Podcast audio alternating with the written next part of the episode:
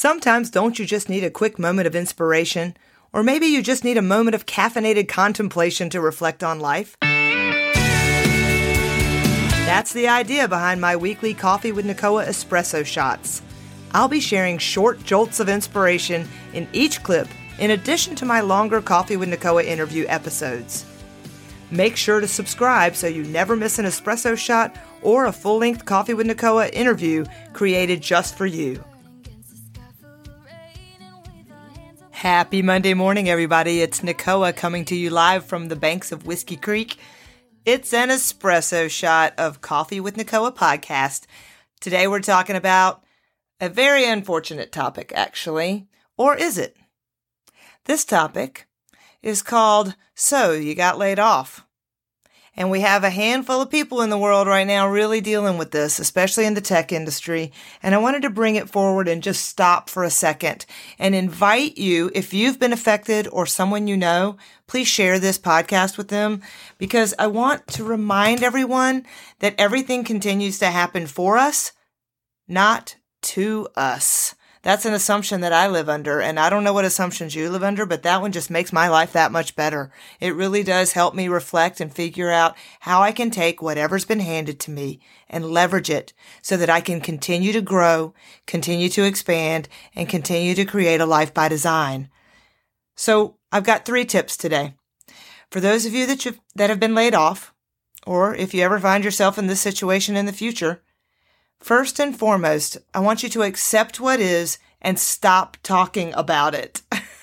so, seriously, accept what is and stop talking about it, or at least stop talking about it to everyone you come across.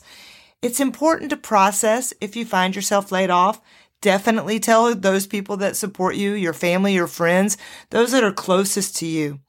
But it's really important, especially if you're trying to attract a new opportunity, to stop rehashing and ruminating over what has happened. What you may realize is that what happened in your second tip here, what happened may be what your deepest heart desire actually was. So the second tip, give yourself a break and begin to listen to what your body and your soul are telling you. Yeah, I'm pulling out some crystals and feathers on this one because our society likes to just go, go, go, do, do, do. But I want to invite you to sit, sit, sit, cross legged. If you need to say om, go for it. I don't care. Do what you have to do to sit with yourself. Give yourself a break.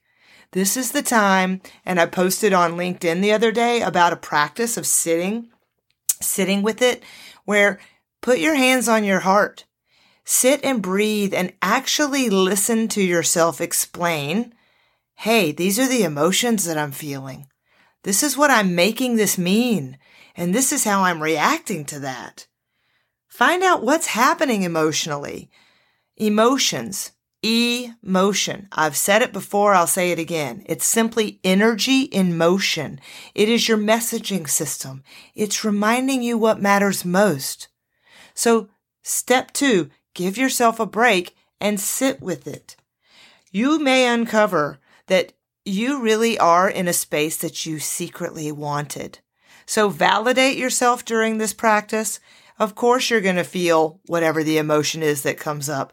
Naturally, you'd be overwhelmed by the, by the prospect of having to recreate your career. Or naturally, you'd be excited that this is now giving you the opportunity that you always dreamed of. And that brings us to tip number three. Tip number three is what if this is actually an opportunity, an opportunity that you craved? And what if you are being positioned for something even better? The way we understand that and figure that out is that we begin questioning everything. And if you're in partnership with someone, I highly recommend that you have this this dialogue with that person. Because if you're planning a life together or have created a life together already, then it's really important to say, okay, we've been handed a new set of facts. Let's step back, observe it. What are we making it mean? Hmm, how does that meaning serve us? And do we want to make it mean something else? And can we create something else that might serve us even better? I had a friend recently who was inquiring about coaching who lost his job. And he talked about how he'd been applying, immediately started applying to jobs right after he was laid off. And yet at the same time, he was taking classes and he was interested in getting this patent that he'd always dreamed of having the time to do. But he wanted to really work on his resume so that he could get positioned for a higher position, uh, maybe with some direct reports. And that's really what he wanted to talk about. And I said, tell me a little bit more about this class. And are you able to take that class now and dedicate more time to it? Yes. What about the patent idea? Are you working on that? Yes. As a matter of fact, this is every, this is the amount of time and energy and everything I wanted. It just came out of left field a lot sooner than I expected.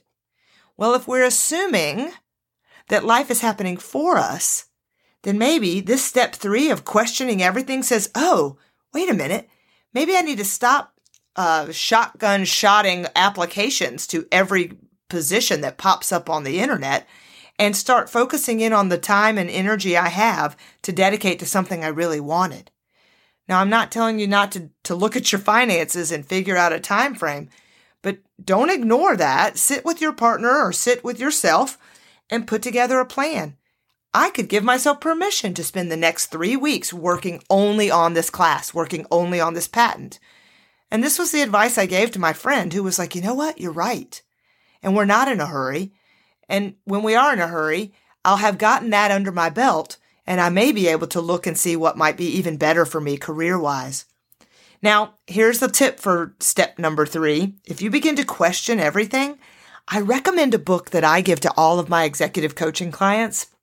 And I usually give them one and encourage them to also get one for their partner. And I do that because when you're in relationship, everything is related.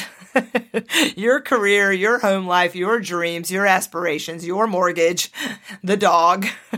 so, a book to go purchase, and anyone, I give it to people graduating from high school and college as well. It's by a guy named Dan Zadra, Z as in zoo, Z A D R A. We'll put it in this in the show notes. Dan Zadra has a book called Five, F I V E. Where do I want to be in five years?